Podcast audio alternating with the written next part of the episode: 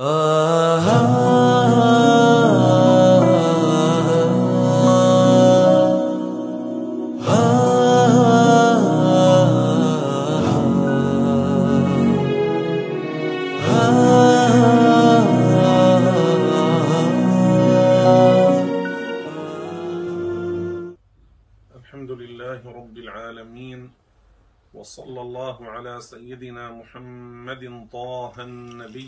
الامي الأمين العالي القدر العظيم الجاه وعلى آله وصحبه ومن والاه. وأشهد أن لا إله إلا الله وحده لا شريك له. وأشهد أن محمدا عبده ورسوله وصفيه وحبيبه وخليله صلى الله عليه وسلم وشرف وكرم وبارك وعظم. وعلى جميع إخوانه من النبيين والمرسلين وسلام الله عليهم أجمعين ورضي الله عن كل الأولياء والصالحين. أما بعد إخواني وأخواتي في الله قال مولانا الإمام المرشد الشيخ عبد الله الهرري رحمه الله ورضي عنه ونفعنا ببركاته وجمعنا به في أعلى عليين. الذي يذهب إلى مجلس علم ليتعلم فيه آية من كتاب الله ليأخذ معناها ويتعلم قراءة هذه الآية له من الأجر والثواب عند الله تعالى أكثر من مئة ركعة من صلاة النافلة. مئة ركعة من صلاة السنة لو أراد الواحد منا أن يقوم بها. كم يحتاج من الوقت والجهد والتعب والقيام؟ إن كان في الليل أو في النهار. في السلف كان يوجد من يصلي مئة ركعة في اليوم بكثرة هذا كان كثيرا. وإلى خمسمائة ركعة أربعمائة ركعة في اليوم وبعضهم إلى ألف ركعة هذا أقل لكن أما من حيث الثواب والأجر فالذي يغدو إلى مجلس يذهب إلى مجلس ليتعلم قراءة آية من كتاب الله ويفهم معناها يتعلم معنى هذه الآية يحصل من الثواب والأجر بهذه الخمس دقائق أو العشر دقائق ربما يحصل من الثواب والأجر أكثر من صلاة مئة ركعة من صلاة السنة صلاة النفل يعني غير الفريضة. وهذا له دليل في قوله صلى الله عليه وسلم يا أبا ذر لأن تغدو فتتعلم آية من كتاب الله خير لك من أن تصلي مئة ركعة. ونحن عملا بهذه الفائدة العظيمة وبهذا الحديث الشريف المبارك سنذكر في هذا المجلس إن شاء الله تعالى آيات ونبين معناها عند أهل الحق ونحذر مما يقوله الجهلاء. فمن الآيات الكريمة قول الله عز وجل الله نور السماوات والأرض اولا يجب أن يعتقد بأن الله تعالى ليس ضوءا. الله هو خالق الأضواء. وخالق الأنوار الكبيرة والصغيرة البيضاء والحمراء والصفراء والخضراء وغير ذلك. كل الأنوار كل الأضواء الله هو خالقها.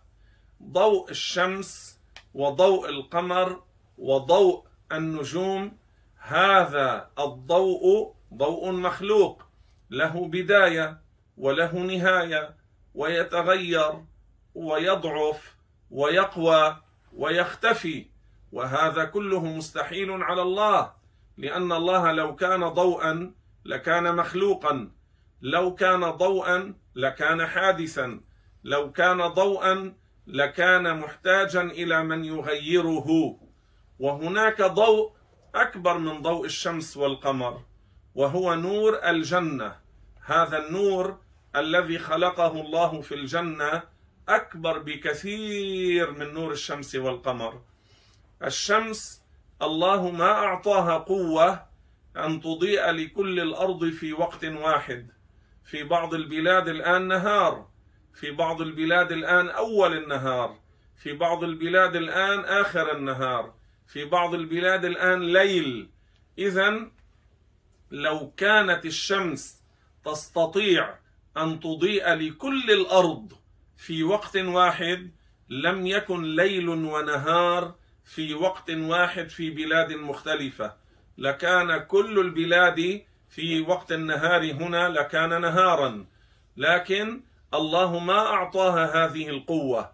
كذلك القمر لا يضيء لكل الدنيا والأرض في وقت واحد. أما الجنة فأكبر من هذه الأرض بكثير. الجنة أوسع من هذه الأرض بكثير. إذا كان أقل مسلم أقل مسلم له كهذه الدنيا على عشر مرات. وكيف الأتقياء؟ كيف الأولياء؟ كيف الأنبياء؟ كيف الرسل؟ كم إذا تكون مساحة الجنة؟ وكلها مضاءة. ليس فيها موضع شبر يكون مظلما. لا يوجد ظلام في الجنة ولا حتى في موضع شبر. لا يوجد فيها موضع ذراع يكون مظلما لا بل كلها أنوار. هنا هذه الأرض فيها الكثير من البقع والمساحات تكون مظلمة كالبراري والغابات والسهول والجبال والوديان والبحار. انظروا الأماكن المضاءة من الدنيا هي الأقل. أما الجنة كلها أنوار وهي أوسع من هذه الأرض بمرات كثيرة. إذا كان أقل مسلم له في الجنة كهذه الدنيا على عشر أمثالها. والرسول عليه السلام ماذا يقول؟ هل مشمر للجنة فهي ورب الكعبة نور يتلألأ. الرسول عليه السلام يقسم يقول والله ورب الكعبة يعني كأنه قال والله هذا قسم الرسول عليه السلام يحلف بالله يقسم بالله أن الجنة نور يتلألأ يعني ليس فيها ظلام. فاذا هذا دليل أن الجنة نورها أكبر وأعظم من نور الشمس والقمر. إذا نور الجنة ونور الشمس ونور القمر والنجوم والصباح ونور الكهرباء في كل الأرض ونور الشمعه كل هذا أقل بكثير من نور الجنة. يعني كل الذي سميناه ما دون أنوار الجنة ما دون نور الجنة كل هذا أقل بكثير من نور الجنة. ومع ذلك الله لا يشبه شيئا منها. لا كضوء الجنة ولا كنور الجنة ولا كنور الشمس ولا كنور القمر ولا حتى كنور الشمعة حاشا. وكذلك يوجد حشرات صغيرة تكون في الليل المظلم بين الحشائش لها لمعان خفيف. انظروا كل هذه الأنوار وهذه الأضواء باختلاف أحجامها باختلاف ألوانها باختلاف صفاتها لأن من الأنوار ما يكون حارا. ومن الأنوار ما يكون باردا فهذا كله حادث مخلوق متغير له من أوجده وهو الله فلا يشبهه. يجب الاعتقاد بأن الله ليس ضوءا بالمرة وأن الله لا شبيه له بالمرة. إذا ما معنى الله نور السماوات والأرض؟ قال ابن عباس رضي الله عنهما هادي سكان السماوات وهم الملائكة لنور الإيمان وهادي المؤمنين في الأرض من الإنس والجن لنور الإيمان. هذا معنى الله نور السماوات والأرض. يعني الله هدى سكان السماوات للإيمان والتقوى وجعلهم أولياء وهدى المؤمنين في الأرض من الإنس والجن لنور الإيمان. وليس معناه أن الله ضوء في السماء وضوء في الأرض أو أن الله تعالى كضوء الشمس والقمر. من اعتقد ذلك فليس من المسلمين لأنه شبه الله بخلقه. ثم الله ماذا قال في القرآن؟ يهدي الله لنوره من يشاء. الله يهدي لنور الإيمان من شاء الله له الاهتداء. ثم إن هذه الآية لها تفسير آخر عند علماء أهل السنة. التفسير الذي قلناه عن عبد الله بن عباس رواه البيهقي وغير البيهقي ورواه يعني بعض الحفاظ والمفسرين أيضا عن عبد الله بن عباس. هذا التفسير الأول هو الأفضل وهو الأحسن لكن هناك تفسير آخر لهذه الآية وهو الله منور السماوات والأرض بنور الشمس والقمر والنجوم وبنور يخلقه الله. هذا تفسير آخر للآية. الله نور السماوات والأرض منور السماوات ومنور الأرض بنور الشمس والقمر وبالأنوار التي خلقها الله. هذا معنى الآية على التفسير الثاني. على التفسير الثاني للآية. وعلى كلا التفسيرين الله لا شبيه له الله لا مثيل له. لو كان ضوءا لكان مخلوقا له بداية وتجوز عليه النهاية. وماذا قال الفقيه الحنفي؟ الشيخ عبد الغني بن إسماعيل النابلسي رحمه الله. هذا كان من العلماء الصالحين وكان محدثا وكان فقيها. ماذا يقول في كتابه الفتح الرباني؟ يقول من اعتقد أن الله ضوء ملأ السماوات والأرض فهو كافر فهو كافر بربه وهو غير مسلم وإن زعم أنه مسلم. يقول من اعتقد أن الله جسم قاعد فوق العرش أو أنه ضوء ملأ السماوات والأرض فهو كافر بربه وإن زعم أنه مسلم. يعني هذا ليس من المسلمين. يعني هذا ليس من المسلمين. اذا فلنتنبه. انظروا ما معنى الآية الكريمة كما شرحنا. وماذا يقول بعض الكفار والمشبهة والمجسمة والجهلاء؟ يقولون الله ضوء.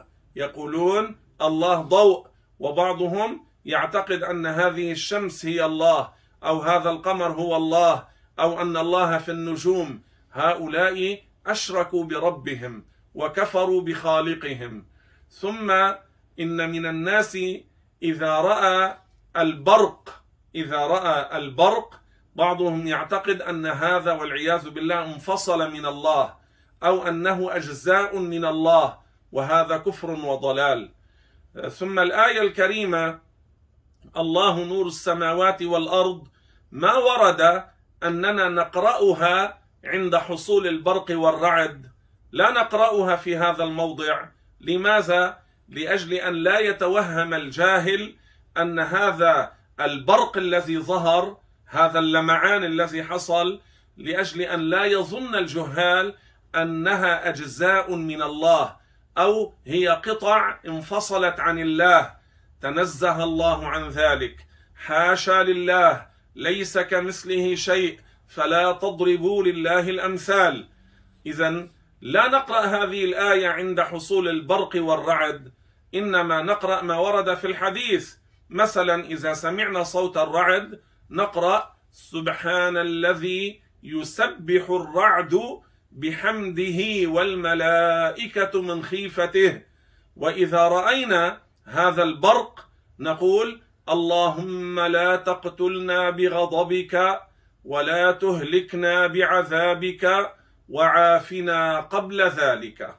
ومن الكفر المنتشر بين بعض الجهال في المولد الشريف يقرؤون كلمات كفرية يقولون الله كتلة نورانية قبض قبضة من نور وجهه فقال لها كوني محمدا فكانت محمدا. هذا معناه أن الله جسم ومحمد قطعة منه وهذا تكذيب للآية فلا تضربوا لله الأمثال والله قال ليس كمثله شيء ورد الله تعالى على المشركين الذين جعلوا لله ولدا وجعلوا له أجزاء فقال في ذمهم في الرد عليهم وجعلوا له من عباده جزءا إذا هذه عقيدة الكفار. أما عقيدة الأنبياء والأولياء والملائكة والصحابة وآل البيت وكل المسلمين السلف والخلف الله ليس ضوءا ليس جسما لا يتجزأ لا يسكن السماء ولا العرش ولا الفضاء ولا الأرض موجود ازلا وابدا بلا مكان مهما تصورت ببالك فالله لا يشبه ذلك. والحمد لله رب العالمين. آه